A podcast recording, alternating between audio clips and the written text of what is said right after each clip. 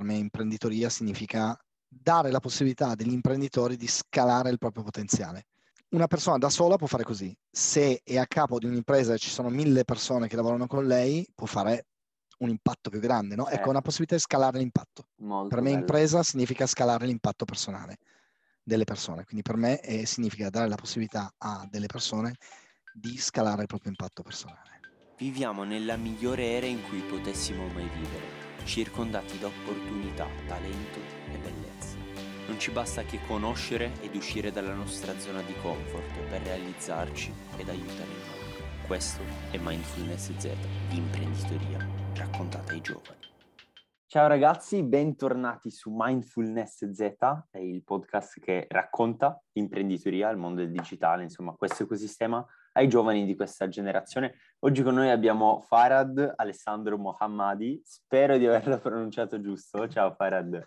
Ciao, ciao, va benissimo, va benissimo, ti ringrazio.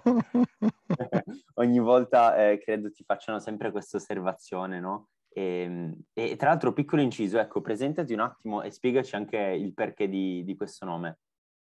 Ok, ehm, va bene, allora mi, mi presento Federico. allora, io, vabbè, appunto sono Farad Alessandro Mohammadi, sono, sono mezzo persiano e mezzo siciliano, quindi mio padre è persiano, quindi per quello ho due nomi, ho Farad e anche Alessandro.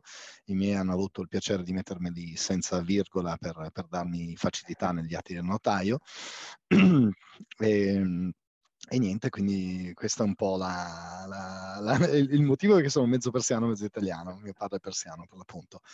Poi invece parlando un pochino di me, vabbè io ho una, come si può dire, una formazione abbastanza eccentrica perché ho fatto istituto d'arte, poi in Mhm. realtà ho fatto ingegneria meccanica e poi in realtà ho fatto più sales e poi marketing e poi imprenditore, insomma un po' di cose.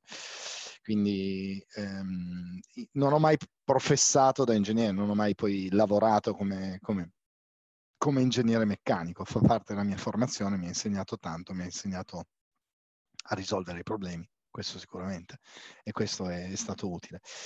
Eh, Certo, mm, è, è- una cosa, scusa ti interrompo, però è interessante Vai. secondo me questo aspetto. Tanti degli intervistati che in questo podcast dicono di aver fatto le diverse università e dicono però non mi sento un ingegnere piuttosto che, perché poi alla fine diventano tutti imprenditori, però è importante dire come appunto hai sottolineato che spesso l- l'aspetto più importante dell'università è quello di imparare a risolvere problemi più delle competenze in sé, no?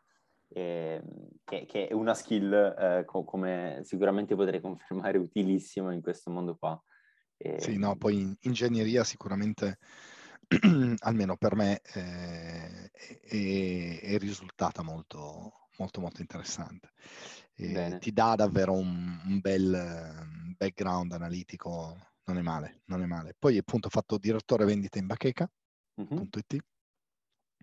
eh, che è un sito annunci. Poi ho fatto direttore commerciale in Glamour, che è stata poi venduta a Pagine Gialle. E, e lì insomma è stato interessante, una bella esperienza, un anno e mezzo di, di- di- di corsa per tirare su una ovunque rete vendita e deal da mettere sulla piattaforma, era similare a Groupon. E poi è stata venduta appunto a, a Pagine Gialle, quindi è stata un'esperienza per me interessante, sicuramente, un bel percorso. Poi ho fatto un paio d'anni di, di consulenza dove in realtà eh, a quell'epoca che nacque l'idea di, di Mamazen, anche se aveva un altro nome, ho fatto dei giri Ok. strani Mamazen prima di diventare Mamazen, ma l'idea è nata nel 2011. E nel 2013 insieme a un altro paio di ragazzi, Marco e Davide, abbiamo fondato la- l'azienda Pony Zero e Pony Zero è cresciuta, è cresciuta bene, nella quale ho ricoperto diversi ruoli, eh, come al di là di quello del founder, insomma, sono stato veramente gi- girato di tutto, ma lì abbiamo fatto tutti di tutto. È stata un'esperienza meravigliosa che poi nel luglio del 2018 si è conclusa con l'exit verso CGR SPA. Mm. E, sì, la- l'azienda all'epoca fatturava 6 milioni ed è stata... Siamo partiti da 3, siamo arrivati ad essere 100 persone e 6 milioni di fatturato. Sì, e poi è stata venduta, quindi è stata una bella esperienza, insomma, eh, guidata da, da, da, da, una persona come Marco Actis, insomma è, stato, è stata una bella esperienza. Mo, mo, molto interessante, e, insomma come, come, prima azienda non, non male. E, ehm, con una domanda personale, come è nata la, la scintilla in te dal lavorare in azienda al capire di voler diventare un imprenditore? Ma in realtà io sono sempre stato un imprenditore poco coraggioso, nel okay. senso che i miei passi sono stati tutti molto, molto piccolo passo, no? Piccolo mm-hmm. passo dopo piccolo passo. Ho sempre voluto all'inizio più, più la parte fissa, no? Di avere una parte certo. di stipendio fisso nei migranti, di non avere ansia. Poi in realtà questa cosa già in glamour era, era già cambiata perché avevamo, perché davo un bel, sicuramente un, be- un, bel, un, bello stipendio e avevo però un, tanta, una bella parte anche variabile, poi, ma poi mano a mano ho preso coraggio, però se, se, se, se ci pensi appunto anche in, in, in, Pony io ho fatto co-founding, no? quindi sono stato il, il founder aggiunto, non sono stato certo. il, il, il, lanciatore prima, no? quindi ho sempre, sempre preferito stare un po' più, più eh, aggregato, più gregario, aggregato a qualcuno E, e, poi in realtà, però insomma, questo è stato comunque è stato bello perché è un'azienda che ha fatto un bel, un, un bel certo. giro. E poi mi ha, in realtà, il fatto di, di, di, di, lanciare poi Amazon è stato un po', avevo fatto anche un investimento da business angel, poi nel frattempo, che poi ho fatto exit a secondario, quindi insomma di eh, qualcosina ho visto nel tempo eh, ma Amazon è stata l'iniziativa che mi sentivo di lanciare io, un'iniziativa appunto di una, di una fabbrica di startup, no? Uno startup Vai. studio e una fabbrica. Raccontaci un po' di questo mondo. Innanzitutto, uh, breve inciso barra domanda che ti faccio. Uh, si sente no, spesso parlare di startup e poi a, mm. questa parolona magica, misteriosa, concetti come startup studio, acceleratori, incubatori. Facci un po' di chiarezza. Bene, ok. Allora, l'incubatore di base, ce ne sono tanti istituzionali nel mondo e anche in Italia. Qua a Torino, per esempio, abbiamo, abbiamo l'I3P, che, che insomma è, è, è, è, ben conosciuto, che è un incubatore di fatto universitario, no? Quindi non, non, prende stakes, non prende, non prende equity e di fatto accompagna le imprese nella prima parte, no? Fa un po' di mentoring, dà degli spazi di coworking, accompagna le imprese nella, nella prima parte, magari anche quando non sono, c'è anche la parte di pre-incubazione dove ancora non sono imprese, no?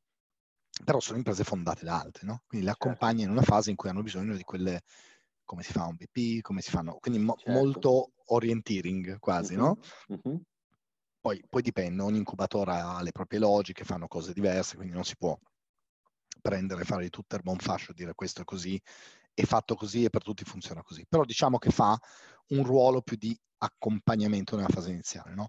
L'acceleratore, in realtà noi siamo abituati agli acceleratori, quelli un po' più early stage, quindi che ti portano al primo round un po' spinto, mm-hmm. quindi sono quelli che ti permettono un programma molto più breve dell'incubatore, l'incubatore è un programma più lungo, normalmente uno, due, tre anni, qualcosa di questo genere. L'acceleratore con un programma molto più spinto, normalmente di pochi mesi, ti deve portare a un funding round, no? quindi ti fa lavorare su metriche, eccetera, eccetera. Ovviamente trai Ehm, ce, ce, ne sono diversi nel mondo, ma insomma qui in Italia abbiamo, ne abbiamo tantissimi, però accelerano le imprese di altri, no? quindi non imprese prodotte. Invece uno startup studio le produce internamente. Anche qui ci sono diverse tipologie di startup studio. Startup studio è una parola unica, venture builder è un sinonimo, uh-huh. Eh, poi qualcuno confonde corporate venture builder con venture builders, non sono sinonimi corporate venture builder è come dire corporate startup studio, no? Quindi uno startup okay. studio che fa startup per una corporate. Certo. Corporate venture builder è sempre lo startup studio, solo eh? fa startup per una corporate sempre, però il, il, venture builder o lo startup studio o lo startup foundry o lo startup factory o il company builder o il company creator, chiamatelo po' come cavolo vi pare. Il senso è, io, io faccio sempre la battuta, è come Balto, quindi non è, un, non è un incubatore, non è un acceleratore, sa solo quello che non è. Non è vero, in realtà sa esattamente quello che è, fa startup da capo. Poi ci sono a volte startup studio che accettano idee da esterno e diventano cofondatori e costruiscono, startup studio che fanno solo idee interne e quindi fanno di base, analisi di mercato, cioè ci, ci sono dei processi specifici certo. per tirare fuori aziende ad alto tasso di successo, quindi con maggiori probabilità di successo. Uh-huh. E, però di quello che sta, che costruiscono a capo, sono cofondatori delle aziende, quindi se dobbiamo dargli un'identità è sono cofondatori, cofondatori industriali, no? Okay. Viene chiamato molto spesso imprenditoria in parallelo anziché imprenditoria seriale. Okay. Perché ne fanno più il seriale certo. quello ne fa una e poi ne fa un'altra. Es- esatto. Lo startup studio è una fabbrica, ne manda avanti continuamente, ne sforna continuamente. Ok, e in questa, uh, innanzitutto grazie per, per, la panoramica, in questa panoramica Mamazen I1H1, raccontaci un po'. Allora, Mamazen è appunto uno startup studio, non facciamo corporate venture building o corporate startup studio, quindi non produciamo imprese per le corporate in qualsivoglia forma, perché anche lì ci sono startup studio, corporate startup studio lo fanno as a service, alias in consulenza, qualcuno certo. che lo fa in partnership, quindi magari sono, hanno anche loro delle stakes, delle startup. Mm-hmm. Eh, ci sono startup studio, in, corporate startup studio interni alle corporate, ci sono invece corporate startup studio che fanno outsourcing da più corporate, quindi magari uno che lavora per Bosch e per altri.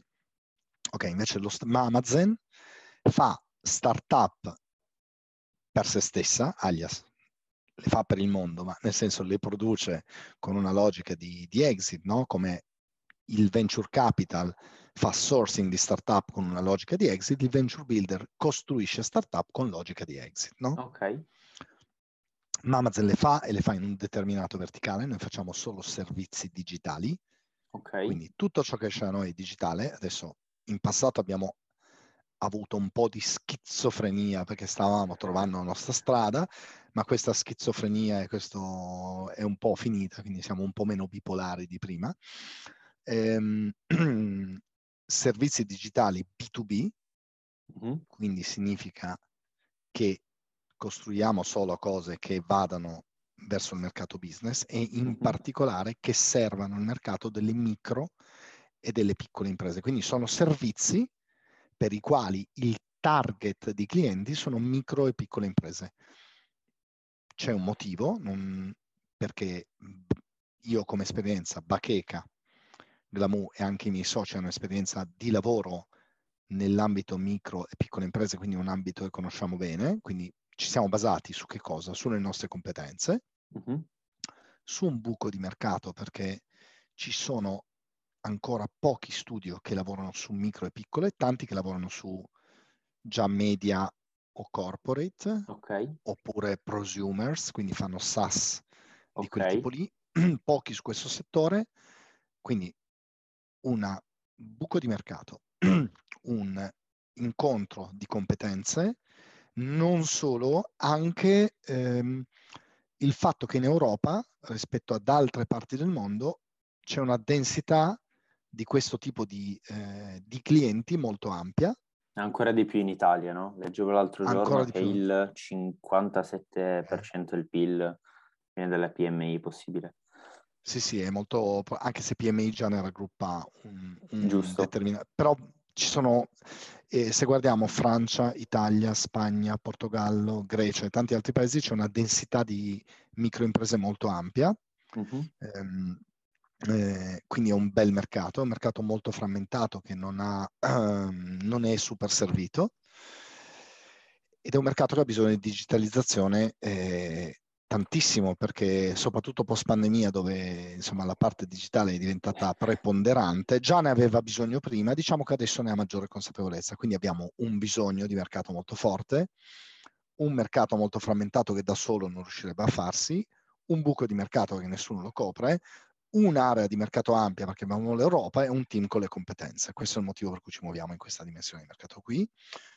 E IH1, quindi che è la nostra holding di partecipazioni che abbiamo lanciato quest'anno, ha un obiettivo di raccolta di 10 milioni da, da investitori istituzionali e family office, e, insomma mh, un certo tipo di investitori qualificati, uh-huh. Con i quali eh, nel nostro network noi stiamo costruendo, perché IH1 deve diventare il braccio finanziario di, di Amazon e quindi deve aiutare ma Amazon praticamente avrebbe poi tutti i round delle proprie startup quando escono già praticamente già coperti. Certo, un po', un po il, il, motore back-end, se vogliamo, dello, dello, startup studio. E molto interessante una domanda che ti faccio da, da, da ignorante per quel poco che ho visto nel mondo PMI e, e digitale, ma c'è la consapevolezza da parte degli imprenditori di piccole imprese ehm, della necessità di, di questa transizione, evoluzione, trasformazione digitale? Allora, mh, i servizi che... No, allora, è molto difficile pensare, cioè non puoi far investire... Allora, è, è molto complesso che una microimpresa o una piccola impresa magari si renda conto e sia consapevole dei propri esatto. bisogni o quantomeno di come risolverli. Chiaro. Mentre invece è molto facile se quel bisogno viene colmato da un servizio utile che, delle quali riconoscono l'immediata utilità, allora lo usi. Faccio un esempio banale su una startup che noi stiamo, sì. eh, abbiamo già in pancia. Um, gli agenti immobiliari hanno bisogno di, di, immobili da vendere, non pagherebbero mai, non si metterebbero mai a fare un servizio, cioè a lavorare, investire, magari salvo grosse agenzie uh-huh. o grossi gruppi per incrementare il, il cambiare o per trovare nuovi modi per acquisire lead digitalmente. Sì. Ma se tu gli passi la lead diretta già fatta, che per loro è un cliente, riconoscono immediatamente il valore. Quindi se certo. tu gli certo. dai solo l'output finale, allora è facile da, da far, da far per... digerire perché è immediatamente quello di cui hanno bisogno. Chiaro, è, è, la cosa, la metrica più toccabile con mano, no? Da parte loro. Corretto. E, ehm, la cosa più semplice è portarli direttamente la, quello che gli serve, mm-hmm. non farli... Eh, certo, fare, fare, il processo per poi arrivare... Il percorso al... lo facciamo noi. Gli dai l'output. È un servizio, è un servizio che è condiviso, quindi può essere usato da tanti certo. e gli dai certo. solo l'output. Certo, certo, certo. E, e quindi detta male è come se facessi uh, lead generation in un mercato verticale e, e poi vendessi l'output di, di, in di questo, in questo caso qui, anche se poi il, il, quello che stiamo creando non si ferma qui, però sì. Diciamo okay. che il primo approccio, che loro capiscono molto bene, è quello, no? Quello è il primo bisogno che vedono. Okay. Chiunque vuole più clienti, no? Certo. e, ehm, e, da qua ti lancio, ti lancio una domanda tanto sentita. Parliamo di startup, qual è il primo fattore di successo di una startup? Okay, per parlare del primo fattore di successo ti parlerei prima dei fattori di insuccesso. Ok. Nel senso, andiamo per esclusione. Cos'è che non fa funzionare una startup? Allora, non, ripeto, senza andare a fare, sono cose che mh, mm, se si fa un po' di surf su Google si, si tirano fuori facilmente.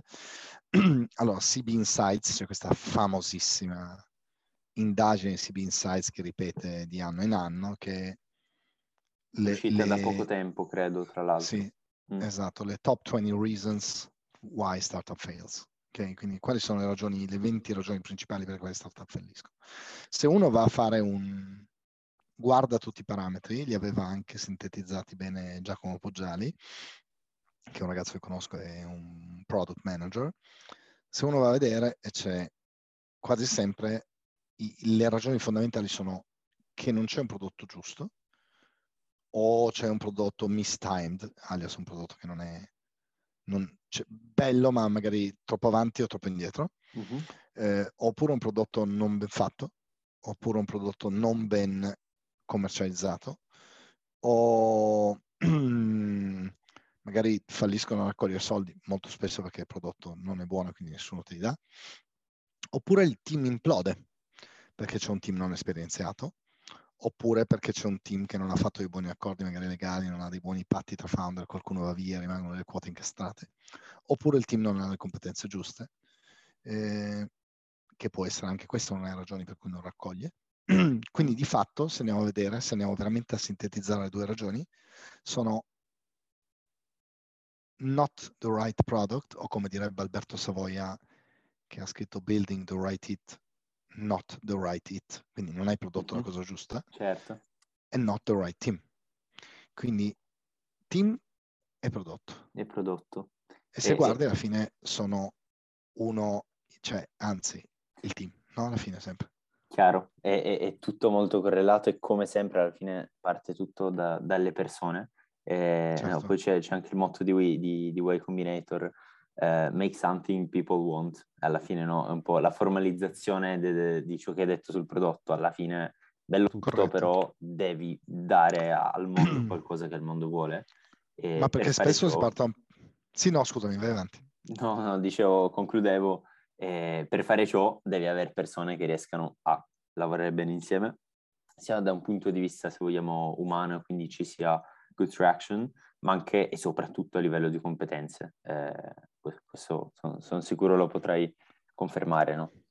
Sì, e poi deve essere, ripeto, per costruire qualcosa che ha senso, no? Uno dei motivi per cui uno startup studio, se uno startup studio che segue, perché poi come sempre anche lo startup studio puoi farlo male, no? Certo. Potresti, bi- eh, potresti costruire not the right studio. Chiaro, chiaro. Quindi, quindi uno startup studio che ha, non so, se uno startup studio avesse un comitato che valuta le idee, potremmo essere magari anche esperienziati, ma potremmo dire se se.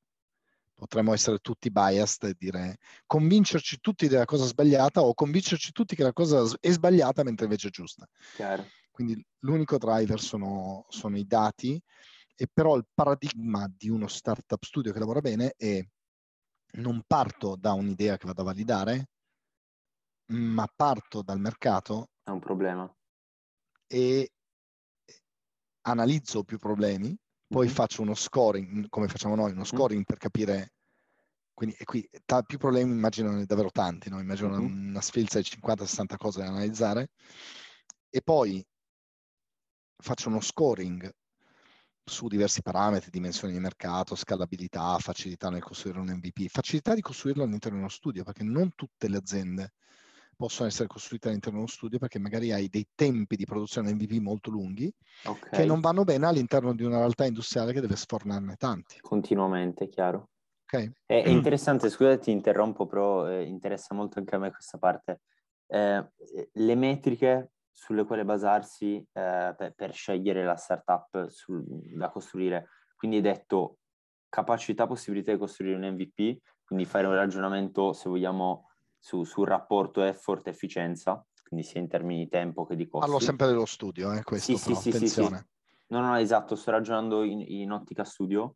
Ehm, scalabilità e timing anche. Scalabilità, timing, capacità, magari trend di investimento, quanti investitori stanno Mhm. investendo. Io ti ho citato alcuni parametri, non, non- non volevo essere né, né- No, no, no, ma interessante, eh, assolutamente. Come si può dire, né eh, lapidario né, né- né fissarli nella, nella Certo. pietra, Certo. per darti alcuni parametri, dimensione di mercato, facilità di scalarlo, adattabilità al team, cioè siamo il miglior team per costruire quella cosa lì Mhm. o c'è qualcun altro che lo può fare meglio. Ehm, quindi capacità magari di generare, nel, nel nostro caso, lavorando su piccolo, un DB di quei clienti potenziali, oppure capa- velocità di contattarli, velocità di costruire appunto un MVP, ehm, quantità magari di competitor sono già all'estero, perché magari sono già competitor forti che hanno, fatto, hanno avuto la stessa idea prima di te, allora Certo. not- il timing, ci sono una serie di parametri che tieni il trend di investimento. Quanti stanno investendo in quel settore lì adesso? Cioè, Mm. se andiamo là fuori, raccogliamo soldi, salvo Chiaro. il primo round che facciamo noi, c'è qualcun altro che ci Il resto, certo. Siamo in grado di trovare un investor, nel- un, scusami, un founder nel nostro network che salga a bordo di quella cosa lì? Sì o no? Mm.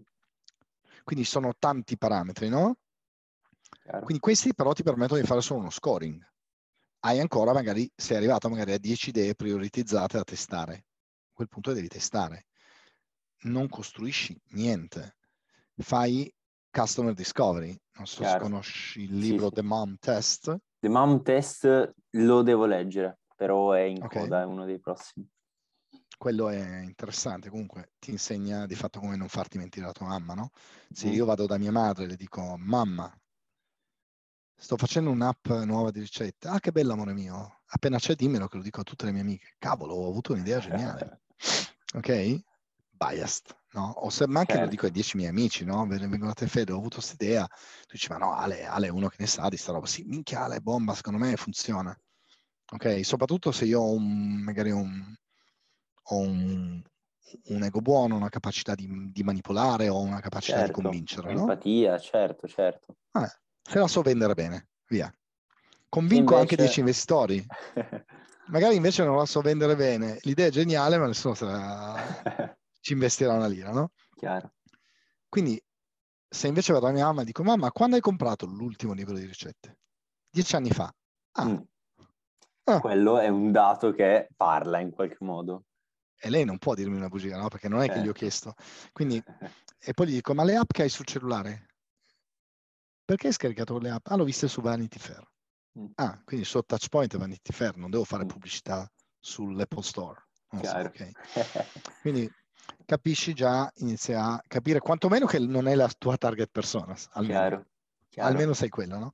Quindi devi fare 10 interviste in target per capire quali sono i pain, non proporre la soluzione, capire se effettivamente quel bisogno esiste o no. Chiaro. Quando hai capito se quel bisogno esiste, lo fai questo su tantissime, c'è che capire anche perché magari quelle persone non lo hanno risolto fino ad ora. Perché non l'hanno risolto? Si tratta di, non so, sharp blindness perché semplicemente non pensavano fosse risolvibile, ma è una roba che crea un sacco di problemi. Allora bisogna chiedere, no? O hanno provato a risolverlo in tutti i modi e non c'è una soluzione. O le soluzioni sono troppo Troppo. farraginose, complicate, che pff, va bene così.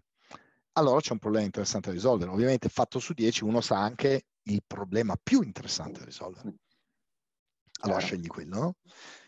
Aumenti questo, questo understanding facendo una custom discovery ancora più profonda, poi magari provi a fare un test per capire se le soluzioni che stai pensando a quel problema hanno un senso, riparlando con gli stessi clienti e se anche questo ti dà un, un senso, allora puoi provare magari a partire con una decina di early adopter che magari se hanno veramente problema sono disposti magari a comprarlo già prima ancora che tu parta, no? E lì, quindi- e lì poi inizia il gioco, però figo, no? Capire quanto spesso, soprattutto noi giovani, no? colleghiamo startup, Elon Musk, idea, via. E in realtà dietro c'è un mondo per effettivamente eh, capire se abbia senso o meno. C'era un qualcuno, mi sembra Alberto, eh, Giusti, mi aveva detto un giorno, il, il 99,9% delle idee sono già state pensate. Se hai la fortuna di pensarne una eh, cioè sono già state fatte, scusami, se hai la fortuna di pensare una che non è sta- ancora stata fatta, il 99% di quell'1% è stata pensata e se non è stata fatta ci sarà un motivo. E quindi no, eh, dà un po' la Ah, percezione. il fatto che sia già stata fatta non significa che, che non sia fattibile, che non sia fattibile meglio. giusto, non, vero? non vuol dire che non, non ci sia, però insomma, comunque il senso è che bisogna risolvere problemi. Se non risolvi i problemi difficilmente, difficilmente fai, fai cose interessanti. Chiaro? E Ehm, ade- adesso ti faccio... Vai, vai, scusa, volevi dire Vai, vai, fai, fai, fai pure un'altra domanda. No, volevo dirti, eh, questo, gio- questo podcast parla ai giovani, eh, di, dai tre consigli, sia a livello più soft che hard, fai tu, a un giovane che arriva da te e dice ciao Farad, sono appassionato del mondo innovazione, voglio costruire una mia startup, da dove parto, cosa mi serve, cosa devo fare, dove studio. Allora, la prima cosa che gli dico è di prendere tutto quello che gli ho detto e buttarlo nel cestino perché potrebbero essere tutte bellinate e, e perché ci sono sempre le eccezioni alle regole e io no- non so niente, ma nessuno sa niente. Quindi va bene così, cioè siamo tutti in una strada in cui stiamo imparando. La seconda cosa che gli dico è che, allora, per questo è, è un mio approccio personale. Io ritengo che prima di fare impresa, io mi accompagnerei piuttosto, cercherei di entrare in un... Prima farei forse un'impresa, starei in qualche cosa di più strutturato per imparare a lavorare anche sotto un certo determinato cappello. Magari in un'agency, una growth agency, un, o non lo so, in una corporate, perché no? eh, o in una società di consulenza, perché no? Poi magari mi farei ancora, non so, un paio d'anni di, in una scale-up a spingere come un matto e, e poi forse fonderei qualcosa di mio. Ma semplicemente perché vorrei fondare, almeno partire con le basi, no? Chiaro.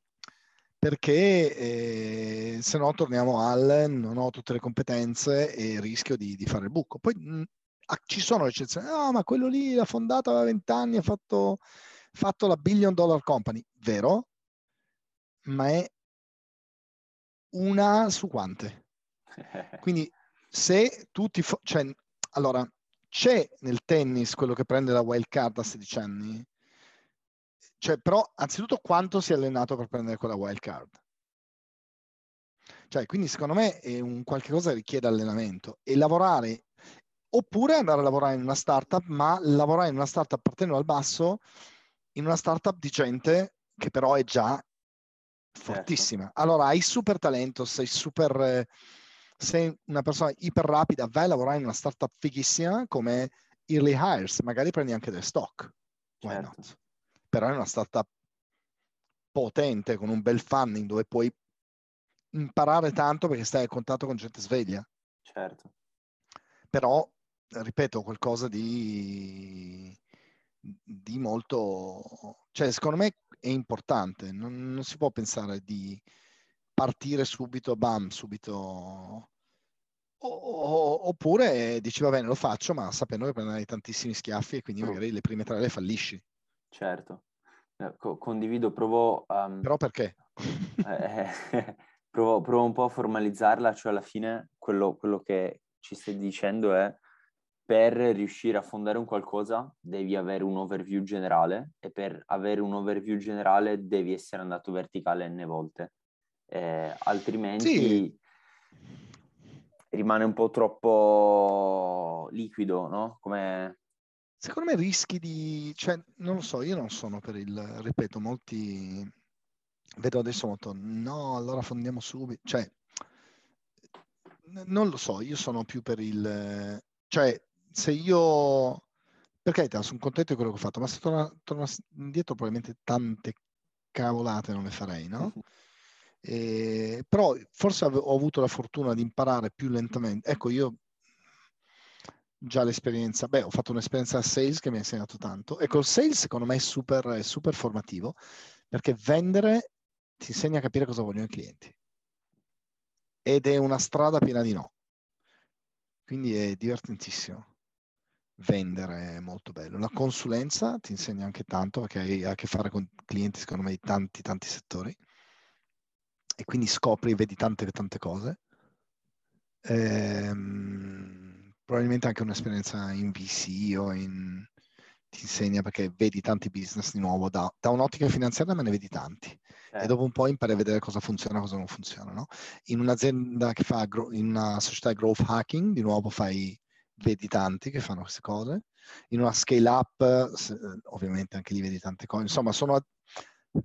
Mm, quello secondo me è interessante, però anche un contesto strutturato io andrei, perché vedo molti start-up forti, magari arrivano da esperienze sono ex Boston Consulting, ex, perché sono persone che hanno visto tante robe, hanno tanti contatti per fare funding, hanno visto tanti business, quando partono, partono già con dei know-how molto più forti, con delle capacità molto più forti. Certo. Se no, magari riesci, perché te puoi anche riuscire, ma può anche andarti malerrimo. Chiaro, chiaro, chiaro. E poi non hai tante conoscenze che ti salverebbero e invece non ce le hai. Ed è bruttissimo. Vero, o, o perlomeno magari va anche bene, però ci metti n energie, n tempo di, in più rispetto a quanto ne avrebbe messo uno con, con, con sì. le spalle un po' più grosse, no? se vogliamo metterla così. Sì, sì, sì, ma che non, non significa di arrivare a 90 anni. Eh? Cioè, no, certo. Tra... cioè, se te, te, la giochi bene, a 35 fondi quella buona. Chiaro. Mm. Cacchio, 35 Vabbè, buttalo top. via. buttalo eh. via, secondo me. Infatti l'average time adesso mi sembra di un fondatore sui 34, mi sembra, sì. però se guardi quelli più di successo sono sui 40-45. Esatto, sì, sì, sì, sì, sì. Quindi anche lì ci, mm, ci sta, no? Quindi Certo. secondo, secondo me, però se uno si, ha già in testa questo percorso, bene, se lo può velocizzare, magari arrivarci a 35, che dice allora mi faccio quello, poi mi faccio l'altro e, e poi arrivo subito lì. Certo. Guarda, ti faccio ultime due domande finali. Una dove Sì? chi ci ascolta può conoscere, vedere un po' di più di, di Mamazen ehm, e, e di te anche. E, Sì, e poi la seconda te la faccio, eh, esatto, la risposta più, più, più gettonata e più utile anche nella mia visione. Seconda domanda, in una frase, poi anche se sono due non importa nulla, descrivi l'imprenditoria per te. Descrivi l'imprenditoria? Sì, cosa ti dà, cos'è per te? Ma allora a me eh, piace molto perché non so, perché non so, ma, ma a me piace costruire cose. In realtà non, non sono neanche sono il- l'imprenditore classico. A me piace costruire cose perché mi piace lasciare qualcosa nel mondo, no? Vorrei lasciare una traccia. E, mm, voglio lasciare una traccia nel mondo, voglio lasciare qualcosa che quando mi giro dice, ah, ho fatto io. Quindi non lo so che cos'è l'imprenditoria. A me piace costruire, mi piace, mi piace il fatto che delle persone lavorano perché io ho fatto qualcosa, perché ci sia qualcosa a cui lavorare.